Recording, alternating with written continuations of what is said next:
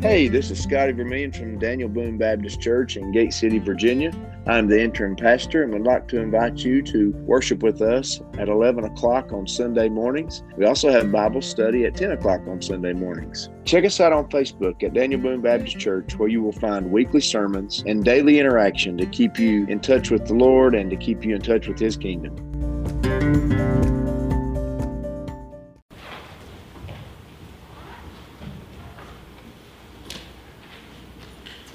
I've never done this before. Y'all ever been in a spot, pivotal moment where it was either turn around and go back or take a step of faith? Have you ever been there? And, and I'll be honest with you, like this place right here is, like when I'm finished on Sundays, I'm sweating. I feel like I've wrestled a bear. When I get home, I'm completely, uh, I'm blank.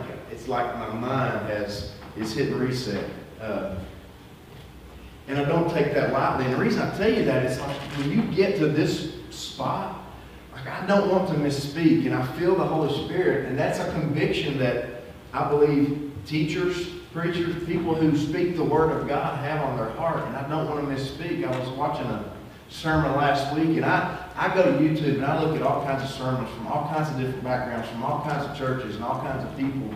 And sometimes one will hit me when, the preacher's speaking or someone's speaking, and, and the spirit within me gets a little sick because it's not accurate what they're speaking, you know. And I hit one of those this week, and it was just kind of like convicting to me that that I don't get too personal up here.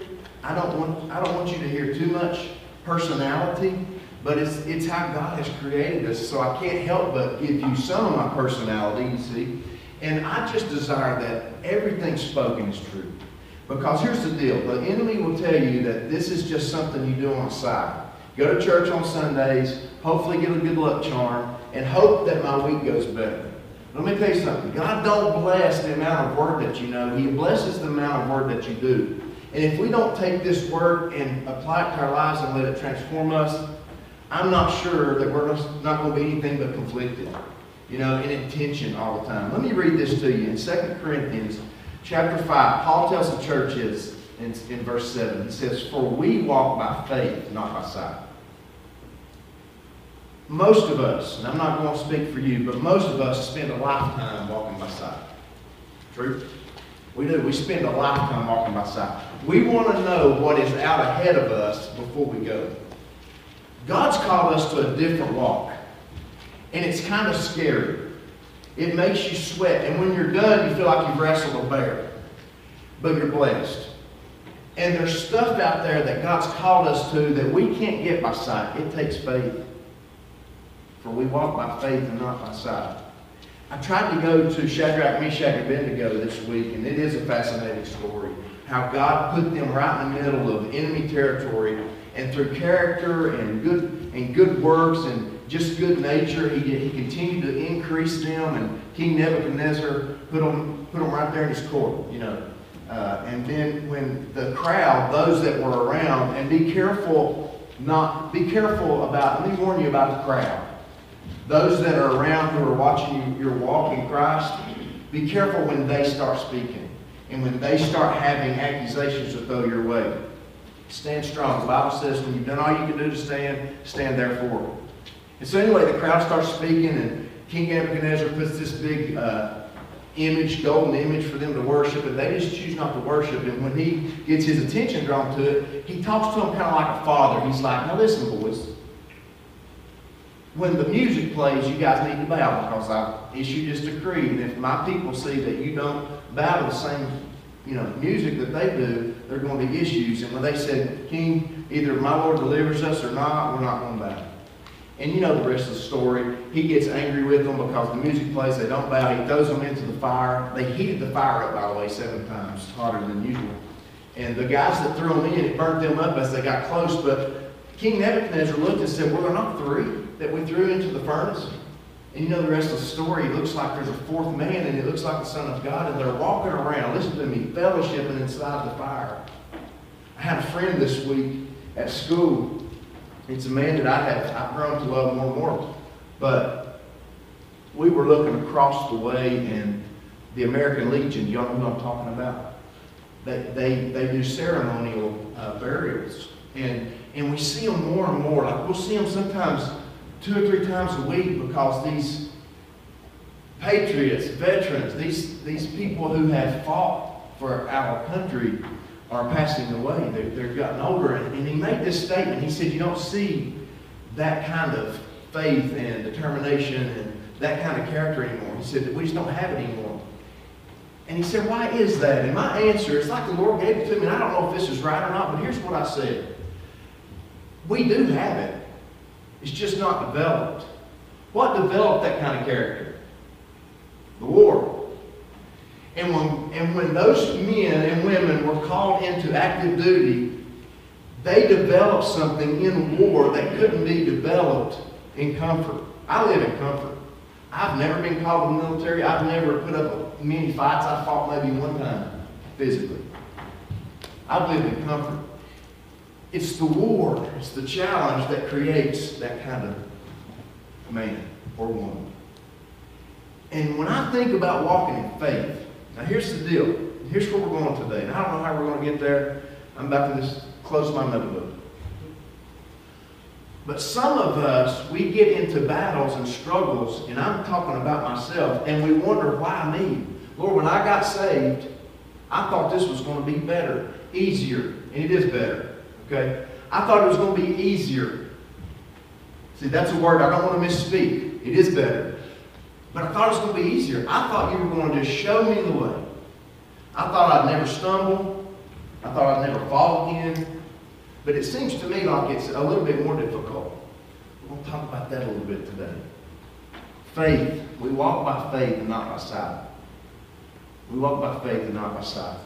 I could not get away from Joshua chapter 3. And that's where we're going to be. Go to Joshua chapter 3, verse 1. If there is a reason we don't have a bulletin, there's a, there's a reason that I'm about to throw my notes away. God has, has told me for two or three days listen to his spirit. So that's what I'm attempting to do today. So pray for me as I as I attempt to give you this word, okay? Joshua chapter 3. Beginning in verse 1, and we're going to read five verses. If you if you're able to stand as we read, please do so. Honor the reading of God's word. Joshua chapter 3. Beginning in verse 1 says, Then Joshua rose early in the morning. And they set out from Acacia Grove and came to the Jordan, he and all the children of Israel, and lodged there before they crossed over. And so it was after three days that the officers went through the camp, and they commanded the people, saying, When you see the ark of the covenant of the Lord your God and the priests, the Levites, bearing it, then you shall set out from your place and go after it. Yet shall Yet there shall be a space between you and it, about 2,000 cubits by measure. That's about a 1,000 yards. Do not come near it, that you may know the way by which you must go. For you have not passed this way before. Lord, I've never done this before. I've never walked by faith before. I mean, really walked by faith. Verse 5 says, And Joshua said to the people, Sanctify yourselves, for tomorrow the Lord will do wonders among you. Heavenly Father, Lord, your word is rich and true. And God, there are life principles within these five verses that I know you want me to give your people today. And so I pray that you, you would speak to each person exactly where they need to be spoken to. God, we come to hear a word from you. So dismiss me and you speak. In Jesus' name, amen. Looking at verse 1 says, Joshua rose early in the morning. I think it's important, and, I, am not trying to be like a father or nothing, but I think throughout Scripture we find that instead of waiting for life to hit you in the mouth, get up early and face it. I had a situation this week, and it wasn't for me, it was my friend, and uh, they had to, uh, I, I, gave them a warning. Like, like one of our supervisors will like to have a conversation with you. I'm just giving you warning. Why don't you go ahead and call our supervisor and just get it over with? And that's what happened, and there was peace in the whole deal, and it was perfect. It worked out perfect. I'm one of those people at this point in time, I think you are too. That's why you're here today. I believe that before the enemy gets a chance to hit you in the mouth, go ahead and hit him in the mouth. That's how we played basketball for 20 some years. Before they get a chance to hit you in the mouth, go hit them in the mouth. Make them start feeling it early. And I think that the, the Bible says here, Joshua rose early in the morning. I think there's something about getting up early, getting in the Word of God, getting on your knees, and, and allowing God to address your day. I think there's something to that. It says they set out from Acacia Grove and came to the Jordan. What is Jordan here? Jordan is that thing that they had to cross in order to get to the land that God was calling to. Now, it wasn't like an insurmountable river. It was a small river. I would have, I would, I've looked at pictures. I would have compared it to like the Big Moccasin Creek in flood stage when it gets up. That's what it was like, maybe a little bit bigger. I don't think it was as big as the Clinch or the Holston, but it could have been. It could have been close, okay? And so they, they were called to the Jordan. They came to the Jordan, he and all the children of Israel. I think this is important. I think this is important. They did it together, all of them. I could spend a lot of time right here talking about unity. It's important in a home that mom and dad, husband and wife, are together. You hear, you hear what I'm saying? It's important they're together, not just together physically, but I'm talking about together in the way that they handle their children, the way that they handle conflict, that they're one. The Bible calls those two to be one. And it's important. Don't let the world lie to you and, and, and make you think that it's okay to live separate. No, you are one. Okay? And not just a family, but any organization. I, again, I said last week, I've had teams upon teams upon teams. It only takes one poisonous piece to destroy the unity.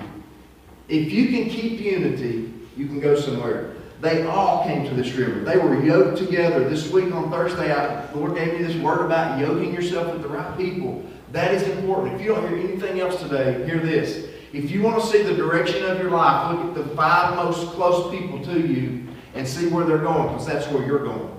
Okay? Yoke yourself to the right people. Yoke yourself to the right people.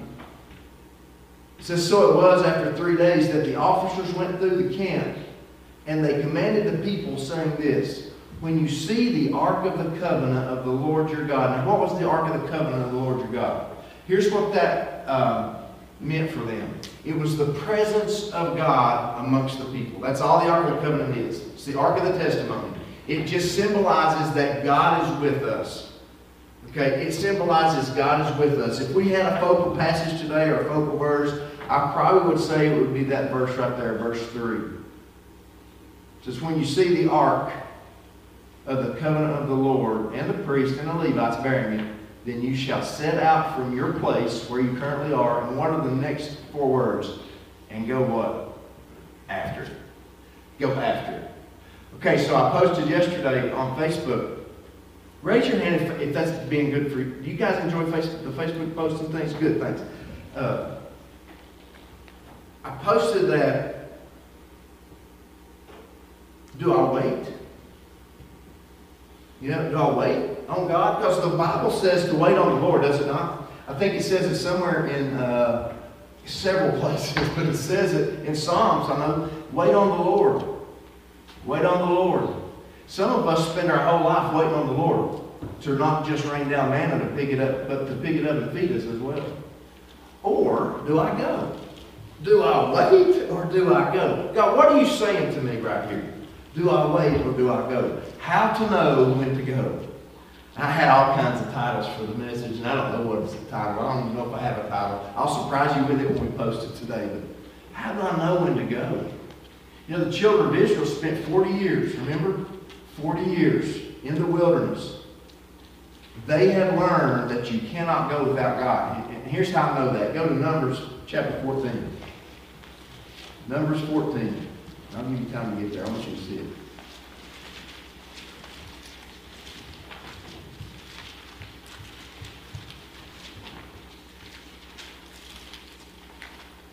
Verse 42. Numbers 14, 42. Numbers 14, 42. Let me set this, let me set this passage up for you. If you remember, they came to the, the wilderness from Egypt we call it the wilderness, but they, it was an 11 day journey if they went straight to the promised land. But by, because of their unbelief, because they believed the 10, y'all remember that? Uh, Moses sent out 12 spies. 10 of them come back and said, Giants are too big. No way we can defeat them. Caleb and Joshua said, they're not too big. If God says it, then it's going to be.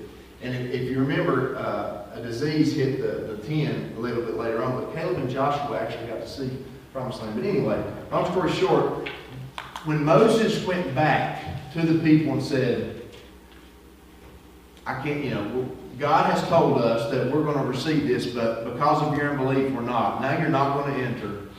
Go to Numbers 14 42. I'm going to actually read 41. They tried to go anyway. They decided after God corrected them, okay, we'll go now. Some windows and some doors closed. Do y'all believe that? Some doors do close. It's a reality. We're going to talk about Jehovah Rapha here in just a little bit, God who restores. It's going to get exciting. But Moses said to them, Now why do you transgress the command of the Lord? For this will not succeed. Where did I say they had to, what did, what did I say that Joshua said earlier that they needed to seek after or follow after? The Ark of the Covenant. Remember that? That's the presence of God. Moses tells them right here, this will not succeed. Do not go up lest you be defeated by your enemies, for the Lord is not among you. Do you want to know when to go? It's an easy answer. And you have to learn to hear the voice of God. The voice of God doesn't always speak in audible terms or straight out of the Word of God, although this is always true. But He can speak through your conscience. He can speak through your brother, your sister. He can speak in a still small voice. He really likes to talk that way. But you have to learn when to go, and you go when the presence of the Lord is it goes before you. Like I, have tried to open doors in the past. If I told y'all that the, the, insurance deal about going and taking a day off and going and, and getting with my friend and, and, and looking at, a, I'm not I'm not going to tell you the whole story, but I went to I think it was Abbey down in Bristol and did kind of an interview. This was about seven or eight years ago. Like I wanted to get out of coaching, teaching, and all that. I mean, I was just burnt out. Y'all ever been burnt out? Anybody been tired? Okay, that's normal. And the harder I tried, the more that door just seemed to be shut. And here's, here's the lesson in that for me personally. I can just give you personal testimony. If God ain't in it and you're asking Him to lead you, He will close the door. So sometimes a closed door is Him speaking. It's, it's not like it's a bad thing to see a door closed. That's a good thing. You know, when God called me out of coaching, it was a closed door, but I was excited about that as well. And I don't want to go back. And then he opens other doors. So do you want to know where to go and when to go? You go when the presence of the Lord goes before you. Now you got to spend some time with him to understand that. But they have learned that you cannot get there without God. You can't get there without God. When you see the Ark of the Covenant of the Lord your God and the priest, the Levites, then it says you shall go after. Then you should go after. Then you shall go after. Verse 4. Back to Joshua 3.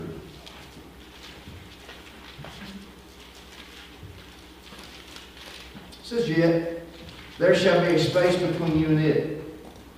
I read that over and over and over, and I was like, why should there be a space between the presence of God and the people?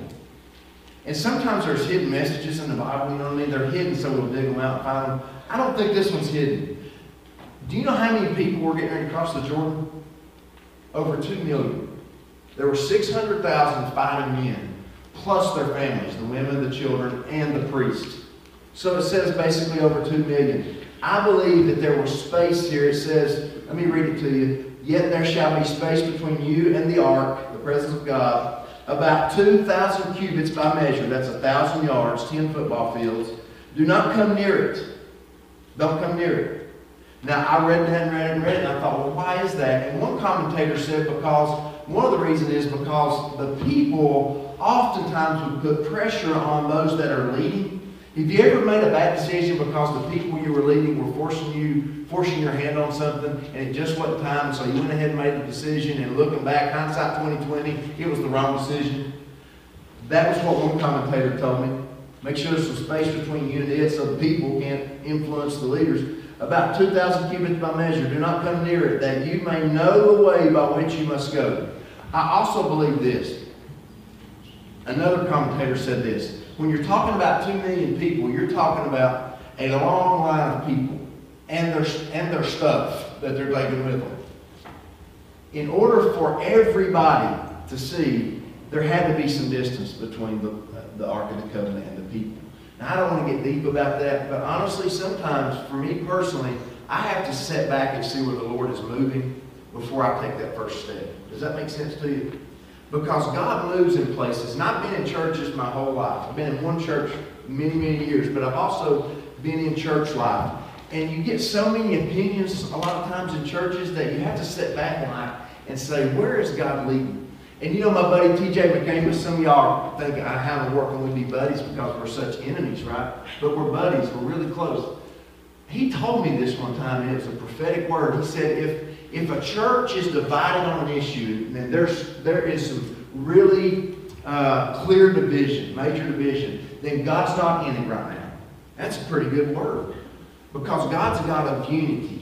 Okay, does that make sense? Now, I'm not saying there won't always be a little bit of division. There will be. That's the way the church has been in my history, in my past. And if you read, you'll find it in here too. Paul addresses it over and over and over again.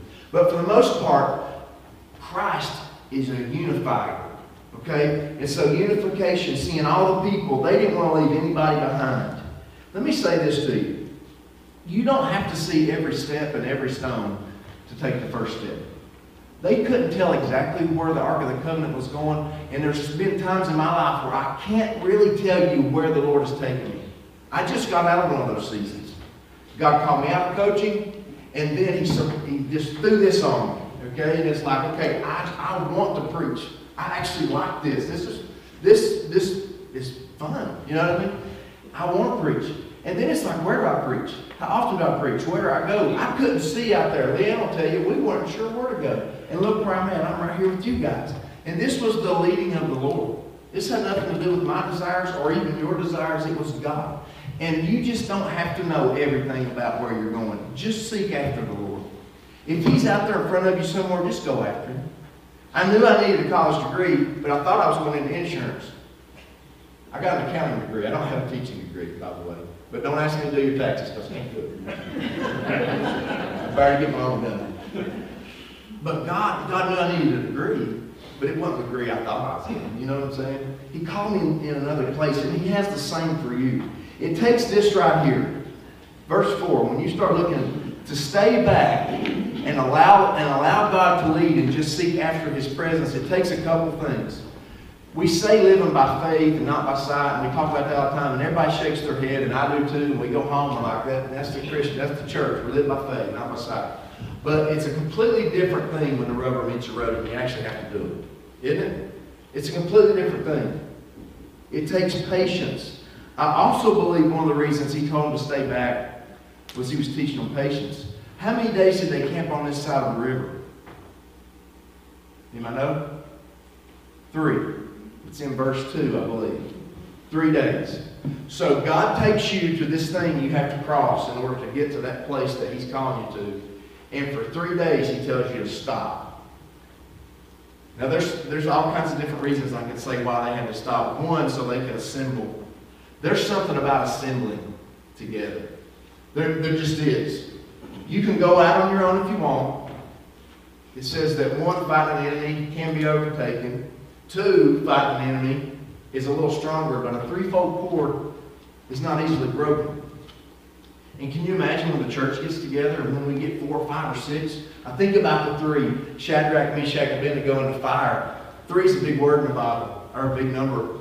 But they had a fourth one, the fourth man in the fire. Isn't that awesome? We're stronger together. I think they needed to assemble.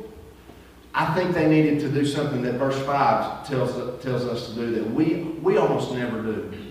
And we would do well to do that, to do that today. Let's read verse 5. It says that in verse 4, you never went this way before. Before I go to 5, has anybody ever dealt with something you've never dealt with before? Yeah. If you've raised kids, the 13 through 18. I've never done this before. Not that my problems, they were not, they were wonderful. I'm not, I'm not, throwing off on it. I'm just saying it was new. You know, it was new. And my wife and I had to do this, and we had to agree. Whether I agreed or not, we had to agree. And the same thing with her. You see what I mean? It's important that they see that we're together because that's the way God created that, that, that bond. Does that make sense to you? So we had to be together. But my question was, have you ever had to do something you've never done before? if you've ever dealt with addiction of any kind, you understand what I'm talking about.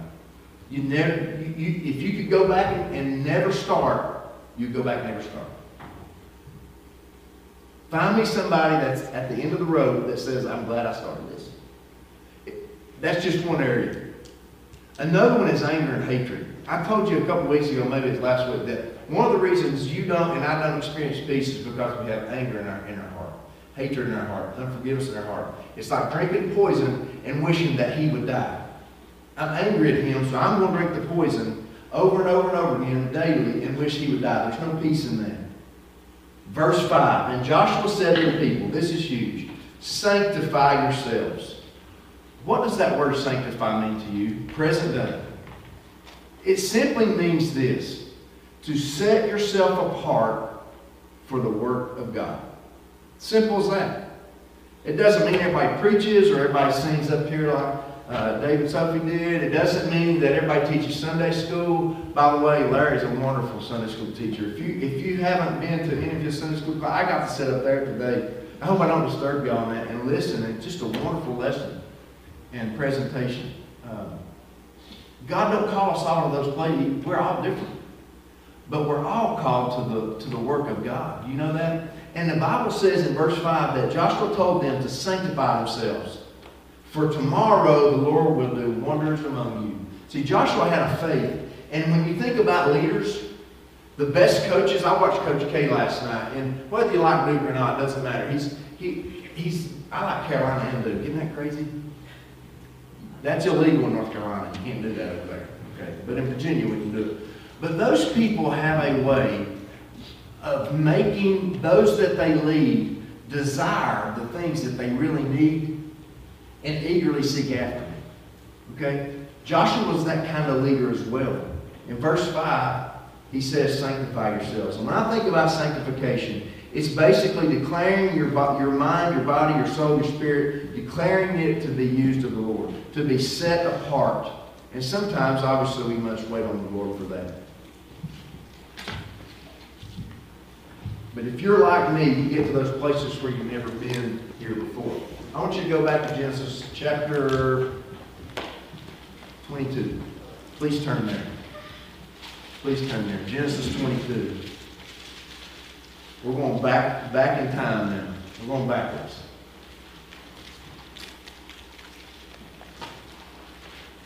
I want you to hear this story. It's very powerful. And do we believe that the Word of God is completely 100% true? Do we believe that everything that's in here actually happened? Okay, listen to this one. This is a good one. Okay, all you parents, listen to this.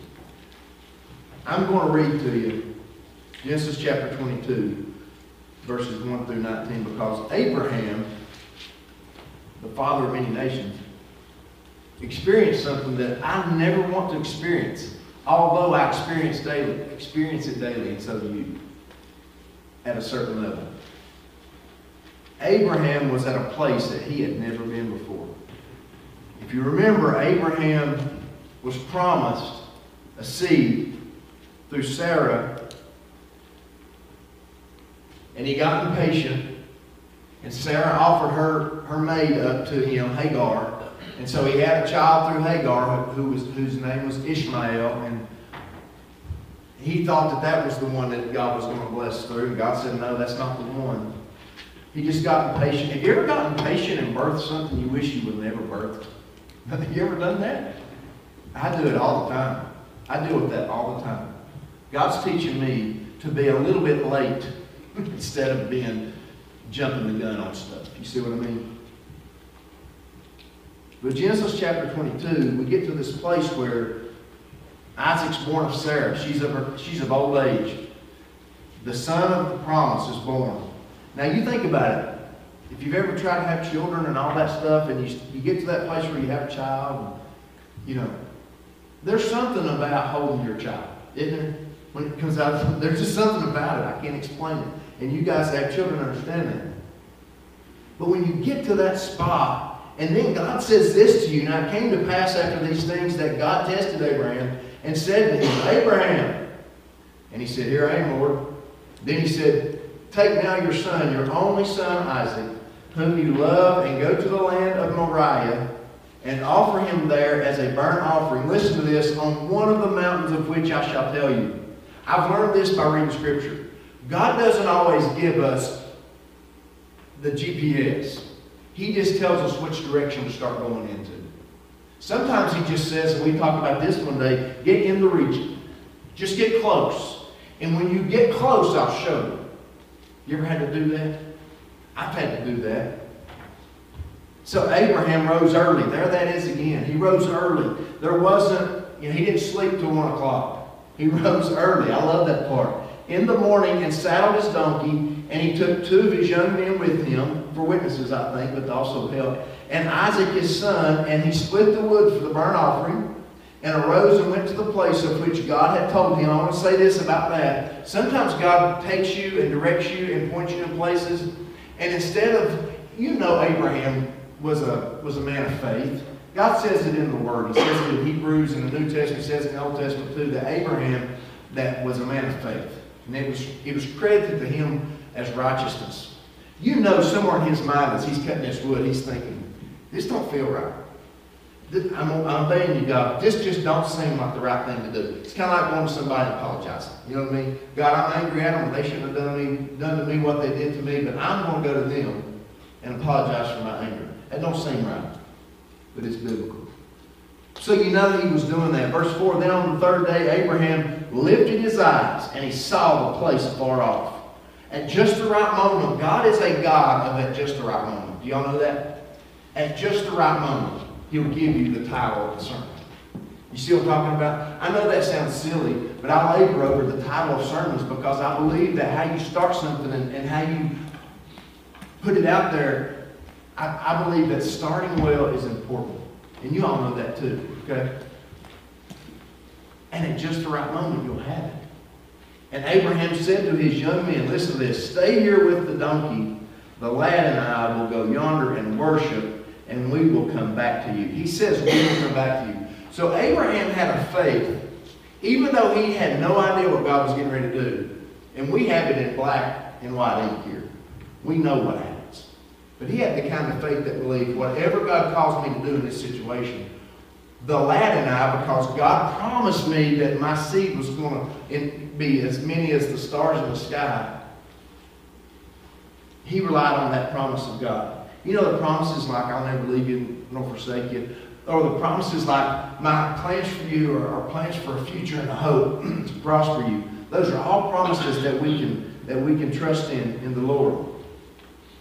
But he says the lad and I will go yonder and worship. It's getting ready to get interesting. Listen to this. So Abraham took the wood of the burnt offering and laid it on Isaac his son. And he took the fire in his hand and a knife, and the two of them went together. Now, growing up, I always thought Isaac was a, was a young child and they just carried him. It'd be easy to lay a baby down, right? And, and go to it. But this kid was about 10 years old. He was old enough to carry wood on his back. It says that they went together. You're going to see the word together three times in this passage. I think life is meant to be experienced together. The enemy wants you to get isolated. Don't do that. The enemy wants you to get isolated. Now, God can do some major big time work when you're alone. Now, don't get me wrong. When Jacob wrestled with a man all night, you know, that's another story. But isolation is not good. But Isaac spoke to Abraham, the son, spoke to the father, and said, My father. And he said, Here I am, my son. And then he said, Look, the fire and the wood, but where is the lamb for a burnt offering? The boy was old enough to know that we were missing something here. Let me tell you what else this passage tells me. This wasn't the first time that Abraham took his son to do the offering. So parents, I got, I, I'm going to encourage you. It's not important what you do with your kids. It's super important that you do. Doing is important. Taking them with you. Taking them with you. There are no tasks that you need to just continue to leave them behind. Take them with you. Abraham took Isaac, and they went together. Important word. And it says here, so the two of them again went together. Verse 9, so they came to the place in which God had told him. And Abraham built an altar there and placed the wood in, in order. And he bound Isaac, his son, and laid him on the altar upon the wood. And Abraham stretched out his hand and took the knife to slay his son. Now, we believe the Bible's true, right? Okay. Now, what kind of faith is this? And it says in verse 11, But the angel of the Lord called to him, to Abraham from heaven, said, Abraham, Abraham, stop. Stop. He said, Stop. Abraham said, Here I am. Verse 12, and he said, Do not lay your hand on the lad or do anything to him. For now I know that you fear God, since you've not withheld your son, your only son, from me. And then Abraham lifted his eyes and looked, and there behind him was a ram caught in the thicket by its horns. Now, do you all think that the ram magically appeared? It's okay if you do. I don't think either one of us is right or wrong. I personally do not. I believe that God, in His all-knowing, supernatural, crazy mind of His, I believe that ram was born maybe a couple, maybe a couple months earlier, maybe a couple years earlier. I don't know. And I believe at some point it made its way up the other side of the mountain. And here's how that speaks to me. And I think of this often, and I hope this speaks to you. As I'm trekking up a mountain in faith, getting ready to do something that God has called me to do, and I don't see how in the world when I get to that spot that I can get it done. I am reassured by this ram, an animal, that on the other side of the mountain, God's already provided provision. And that that ram is coming up the other side of the mountain. And at just the right moment, it's going to get stuck in some thickets. And at just the right moment, God's going to call out and cause me to look over at the ram in the thickets. See, my God is one who provides. Jehovah Jireh. And yours is too. And at just the right time, when you think you have had enough and you can go no further, He will provide a ram in the thickets. Isn't that good? Isn't that good? God might provide. God's one of those I'm going to do it anyway kind of God. So Abraham went and took the ram and offered it up for the burnt offering instead of his son. And Abraham called the name of the place, The Lord will provide, Jehovah Jireh. As it is said to this day, In the mount of the Lord it shall be provided. And then the angel of the Lord called to Abraham a second time. Now let me ask you, math people. Is there a number two without a number one? There's not. Here's how this passage speaks to me. He calls to Abraham a second time. When was the first time? When he was about to slay his son. He said, Abraham, Abraham, stop. And then it says that he called to Abraham a second time, and he said, By myself I have sworn, says the Lord, because you have done this thing and not withheld your son, your only son. Blessing I will bless you, and multiplying I will multiply your descendants as the stars of the heaven and as the sand which is on the seashore. And your descendants shall possess the gate of their enemies. Oh, that's powerful. In your seed, all the nations of the earth shall be blessed because you have obeyed my voice. Obeyed my voice. You've obeyed my voice, and now you're going to be blessed. So Abraham returned to his, to his young men, and they rose and went together to Beersheba, and Abraham dwelt at Beersheba. The first call was to obedience. God called him to obedience, and he spoke to him. Second call was to blessing. In America today, we have got it backwards. We say, and I do it myself, God, if you will blank,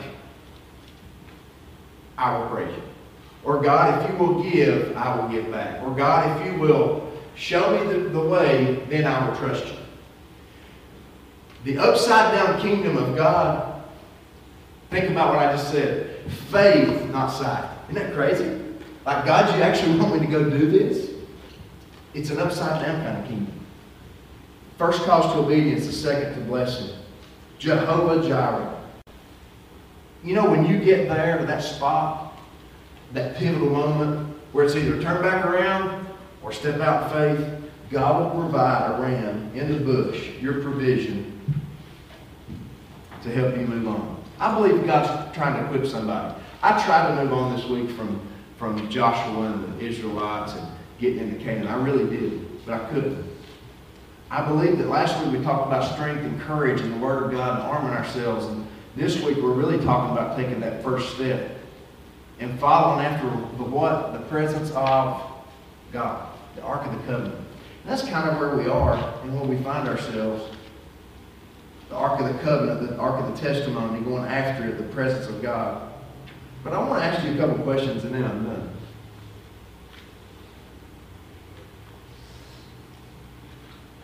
Who's in your circle? Just think about your circle. Who's in your circle? I think we need to check our surroundings. I really do. And, and God will lead you to a place and provide for you somebody or maybe somebody's that you can hitch your wagon to. Be careful who you go with.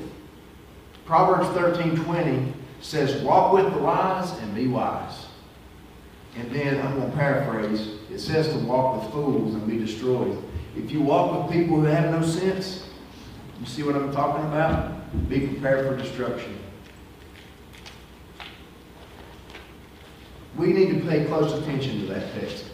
Walking with the wise and be considered wise. Because here's, here's the truth. You, might, you just might have the answer staring right back at you, in, staring back at you in your face. You might already know the answer. God, why can't I move forward? Because you've hitched your wagon to garbage. You hear what I'm saying? Now, I'm not, I'm not accusing anybody of anything. I'm just saying, when we, when we put balls and chains on us and we carry around trash, we have no room for anything else. We have no room for anything else.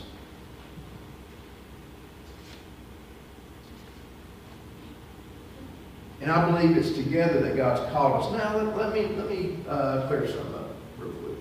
Sometimes God calls us to take a stand by ourselves. He did Moses. Abraham right there, basically. Who's going to tell Abraham, yeah, that, that was a, that's a cool thing to do? Mm-mm, that was between him and God. And can you imagine the conversation between Isaac and Jacob coming back down off the mountain? I guarantee you, Isaac and said, did you talk to mom about this? you know, did she know?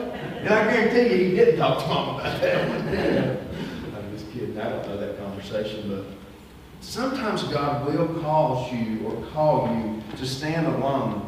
Did Jesus, did anybody bear his cross? He had some help getting it close, but no. When he got up there, it was his, he? He had to bear his own cross. And we must do the same. But make no mistake, I think this is important. There could be millions of people waiting for you, just like there were Joshua, to make the right decision really was on his back. Joshua had to make the decision to call the priests and the Levites and the Ark of the Covenant to get over to the water. Now, these Bible stories are awesome and they're real, they're true, but let's just be honest. If you're one of those priests and you're carrying the Ark of the Covenant on your back and you're standing at the Jordan and flood stage getting ready to step in, don't you think there's some doubt in your mind? Like, what's getting ready to happen? That happens to me when I come up here. It's like, what's getting ready to happen? Am I getting ready to fall all over the place? And and I'm at a point in my life, honestly, if I do fall all over the place, y'all can laugh and I can move on and I'm good.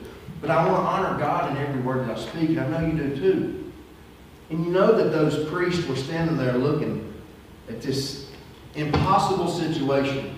And the Lord spoke this to me to ask you, what impossible situation is out in front of you that you are currently fearing?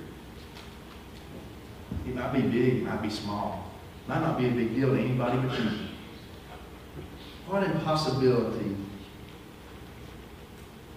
is standing in front of you?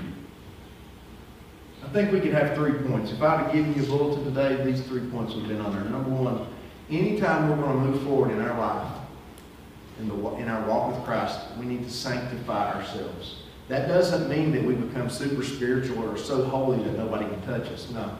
It just simply means that I set myself over here and I say, you know, if everybody else goes that way, I'm going this way. You sanctify, you set yourself apart. Number two, you make room. The world we live in today is full of recreation. And I'm just going to encourage you that less is more.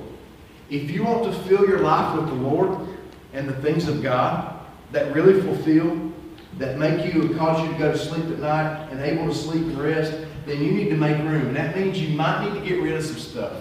You hear what I'm saying? You might need to get rid of some stuff. I don't know what your stuff is. Our young people today are caught up in social media. TikTok, Snapchat, all that stuff, it's, it's constant. And I find myself doing it too. Now, I'm not on TikTok, but I am on Snapchat. And I deleted off all of my social media a few years ago, a couple years ago, but I kept Snapchat, and I don't know exactly why. But Dave and I re reconnected on Snapchat. And so now I know why. And so God kind of left that in my, in, my uh, wheelhouse, so to speak. But you need to make room. It's impossible to fill a space that's already full. Wouldn't you agree? If your life's already full of stuff, then you ain't got no room for the Lord. And then thirdly, get yoked. I believe you need to get yoked up. Yoke, don't yoke up with unbelievers. They don't have the same mindset. The Bible says that those who are not of Christ cannot understand the spiritual things of, of this world, of this walk. And then in, I think 1 Corinthians 15.33 says it like this, and it's an awesome passage. 1 Corinthians 15.33 says, Do not be deceived. Evil company corrupts good habits. Other translations say evil company, bad company creates bad character. Straight out of the Word of God. And so I'd say to you today, when God says go, go after it. Whatever it is, go after. The presence of God. And so really, if I break this thing down to you, I would say a couple things to you. Number one, it's really not something I'm seeking after. I'm really just seeking after the presence of God. True? I shouldn't be seeking after promotion. I shouldn't be seeking after wealth. I shouldn't be seeking after whatever. I should actually be seeking after the presence of God. Seek after the presence of God. All these things will be added unto you. So the bottom line is here God, where do you want me to go? Where do you want me to go? I hope God closes some doors for some of you this week. I do. I, it's only through a closed door that I can see the next opening. That's just the truth. That's been my experience. I hope God closes some doors for you. I hope He makes room for you. I believe this nothing just happens. Coincidence is just a word to me. I believe that God, when I submit myself to Him, orchestrates my life and your life, and He goes before us and He goes behind us, and He's to, He's my right, on my right, He's on my left, and He makes things, He makes all things happen for the good. It doesn't say everything is good. It says all things work out to the good for those who love Christ and are called according to His purposes. And so I don't know who this is for. But God has clearly let me know that somebody needs to apply this message to their life today. And I, it may be somebody, or maybe somebody watches uh, online later on. But Joshua 3 ends like this, and then I'm done. Joshua chapter 3, verses 14 through 17. And this will be true for you as well. God's word is true. Listen to what it says. Verse 14. So it was when the people set out from their camp after three days to cross over the Jordan, that great impossibility, with the priests bearing the Ark of the Covenant, the presence of the Lord, before the people, and all those who bore the ark came to the Jordan, and the feet of the priest who bore the ark dipped in the edge of the water, for the Jordan overflows all its banks during the whole time of harvest. Isn't that like God, though? Like to do it when it seems completely impossible? You know what I'm talking about? That the waters which came down from upstream stood still and, and rose in a heap very far away at Adam, the city that is beside Zaretan. So the waters that went down into the sea of the Arabah, the salt sea, failed and were cut off, and the people crossed over opposite Jericho. Verse 17. Then the priest, listen to this, who bore the ark of the covenant of the Lord, the presence of God, stood firm on dry ground in the midst of the Jordan. Listen to this, this is important. And all Israel crossed over on dry ground until all the people had crossed completely over the Jordan. The presence of God stayed in the middle of the Jordan until everybody was crossed. And the presence of God will also stay with you until you are completely through whatever it is. Isn't that awesome? Few weeks ago, we said, I'm coming out. Face that thing and come out. But now, as we go in, follow the presence of the Lord. Bow your with me. Heavenly Father, thank you for this word. And God, if we were to summarize uh, what you have given us today, would be this. It would actually be a form of a question. God, how do I know which way to go? I'm at a turning point. I'm at a pivotal moment in my life. And how do I know which way to go? And I believe that you would say to us today to seek after you, to look for the Ark of the Covenant, the presence of God, and to follow after that. And so, God, I know that you have someone here today or online listening who is at a pivotal point in their life and they need to they need to hear a word from you. And so, God, I pray you speak that word. God, I pray that as we um, as we finish up here, that you would not only prick our hearts and help us to take this message into the week, but also help us to build upon faith. Lord, your word says that we shall walk by faith and not by sight. And so this week, when we get to that place where we're getting ready to take that step into the Jordan, and it looks like it is at flood stage, and it is at flood stage. It's an impossible feat for us to cross. I pray at that moment, at that moment, as we take that step of faith, that you will eliminate the need to see, to walk by sight, and that you would help us to walk by faith. Now, Lord, don't let us be foolish. God, please don't allow us to uh, go into places and, and not seek you first. God, I believe that with all my heart that you go before us, and that as we seek after you, as we seek after you, as we seek after you, you will cause all things to happen for the good for us. So help us to do that. And Lord, if there's anybody here that doesn't know you, if this is strange to them, God, I pray that today would be the day that in their heart, and they could repeat after me as I say this, God, I, I just uh, I pray that in their heart that they would believe that Jesus Christ came, that he lived a sinless life, and that he died on the cross, and that God raised him from the dead on the third day. And if if uh, they believe if they believe that and confess that with their mouth, God, they shall be saved. And so let today be the day for salvation for someone.